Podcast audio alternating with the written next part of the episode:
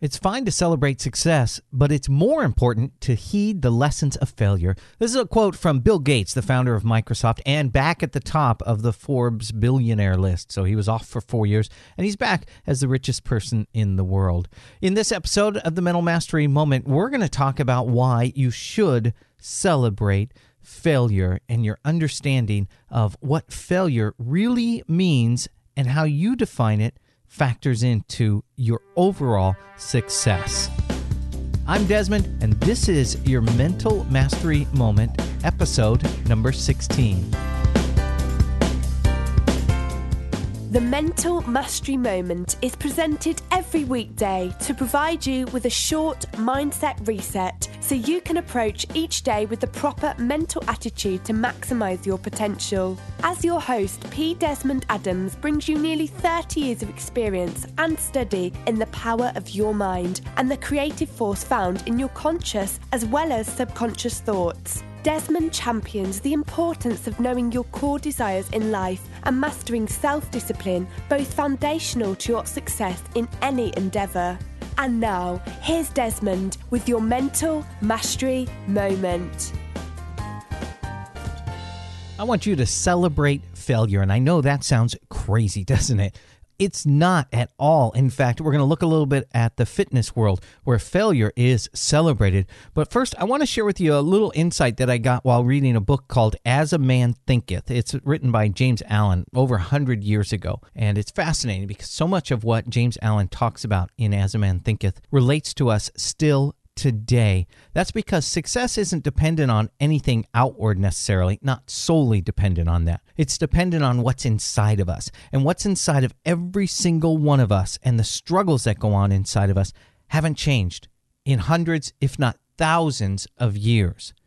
And I want you to remember that as you're working on achieving success, whether that's a fitness goal for you, eating right, family thing, financial thing, business, whatever it is, I want you to remember your external is a shadow of your internal situation. So let me share with you what James Allen wrote in As a Man Thinketh. Follow along here because at the very end of this, it's brief, but this is so powerful. He should make this purpose his supreme duty and should devote himself to its attainment, not allowing his thoughts to wander away into ephemeral fancies, longings, and imaginings. This is the royal road to self-control and true concentration of thought. Even if he fails, this is the part, listen, okay? Even if he fails again and again to accomplish his purpose, as he necessarily must until weakness is overcome, the strength of character gained will be the measure of his true success, and this will form a new starting point for future power and triumph. Did you see that in the middle? I tried to really emphasize it. Even if he fails again and again to accomplish his purpose, as he necessarily must until weakness is overcome. Failure must be dealt with until you overcome your weaknesses. Failure is simply a spotlight on an area of weakness. And if you fail and push through and beat it, then you've beaten that weakness and you've gotten stronger. That's what goes back to the bodybuilding world. When bodybuilders are lifting weights, they lift weights until they reach failure. They're pushing those bars up until they can't push it up anymore. And they believe that they're not really getting a true workout and they're not really working their muscles to their maximum if they don't take it to failure. Now, make note of this, okay, because this is very, very important. Failure and quitting are two different things.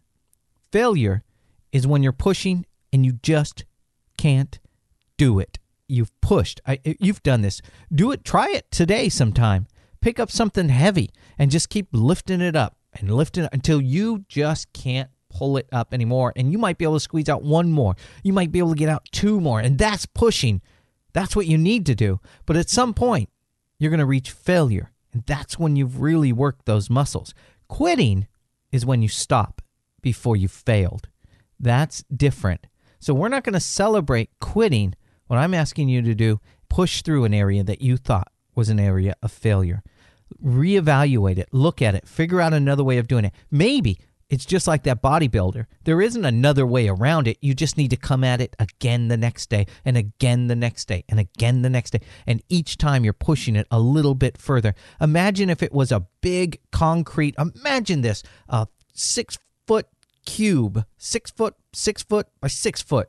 And you're trying to push that cube of cement as far as possible. And the first day you come at it and you move it an inch and you keep pushing. You can't move it another inch. It just won't go. So you rest and you recuperate and you come back and your muscles build up and you push again and you get another half inch out of it. And then you rest and then you come back. Nothing's changed except what's inside of you. That's what's changed each time you push at it. So that's it for today. I really, really, really want you to celebrate failure when you've truly failed. If you've quit, then you need to kick yourself in the butt and go at it again right away. But if you failed, then you need to step back, let the internal changes happen, and then come at it again. And you can do it. I hope that makes sense to you. And I hope there's an area that you perceive as failure in your life that you'll come after again today. If you want to get the show notes for this episode, that's real easy. You can do it right now at pdesmondadams.com/016 for episode 16. And if you haven't done so yet, would you please rate the Mental Mastery Moment podcast in iTunes, or if you're using Stitcher Radio, I'd appreciate it there as well. Both of those count because we're in the first 8 weeks of this podcast, and iTunes has us in the new and noteworthy section, and we're ranked up near the top in just about every category that we're listed on. And I'm so grateful for that, but it's because of so many of you who've rated this podcast. Just go into iTunes, search for Mental Mastery Moment. When you see it, just hit on ratings and reviews. Give it a 5-star rating. If you want to leave a written review, that's appreciated, of course, as well. So much so. And in Stitcher Radio, very similar situation if you're using the Stitcher app on your iPhone or Android. Then greatly appreciated if you rate it in Stitcher Radio. I have a gift for you, and I'd love for you to give me some feedback on this. It's a book I wrote called The 3 Reasons The Secret Didn't Work For You and How to Fix It. If you've ever read Rhonda Byrne's book, The Secret, all about the law of attraction, well, I have. I watched the movie. I've read numerous books about law of attraction. I've studied this for nearly 30 years, and I've discovered areas where people fail at utilizing the law of attraction. Don't let the words the law of attraction fool you into thinking this is some hocus-pocus kind of thing. It's not, and that's one of the things that people do wrong with this. I'm on some groups on Facebook all about The Secret and the law of attraction, and I just see people keep posting photos of money, and they're like, here's $1 billion for everybody today, and it's such a shallow, superficial thing, but there's this true belief that if they just think about that money, that they're putting the law of attraction into work. And I guess you are to a tiny, tiny degree, but it's just so infinitesimal. It's just so small and minute compared to what you really can do when you learn mental mastery over the power of creation and tapping into infinite knowledge. So get this book. I've got the 3 reasons it fails, and there are 3 quick reasons and 3 quick solutions. You can get that book right now at the website at pdesmondadams.com, and you download it and read it. It's take you, probably an hour to read it, maybe less than that, 20 minutes. And I'd love to have your feedback on it, but it's totally free right now. I'm not sure how long I'm going to leave it like that. In fact, if you're listening in the future and it's not free anymore, I apologize, but it is for a limited time only. So there you go. I really appreciate you listening to this podcast, rating it, and getting your feedback on everything. I hope that you have a fantastic day, and I do hope that your reach may always extend beyond your grasp.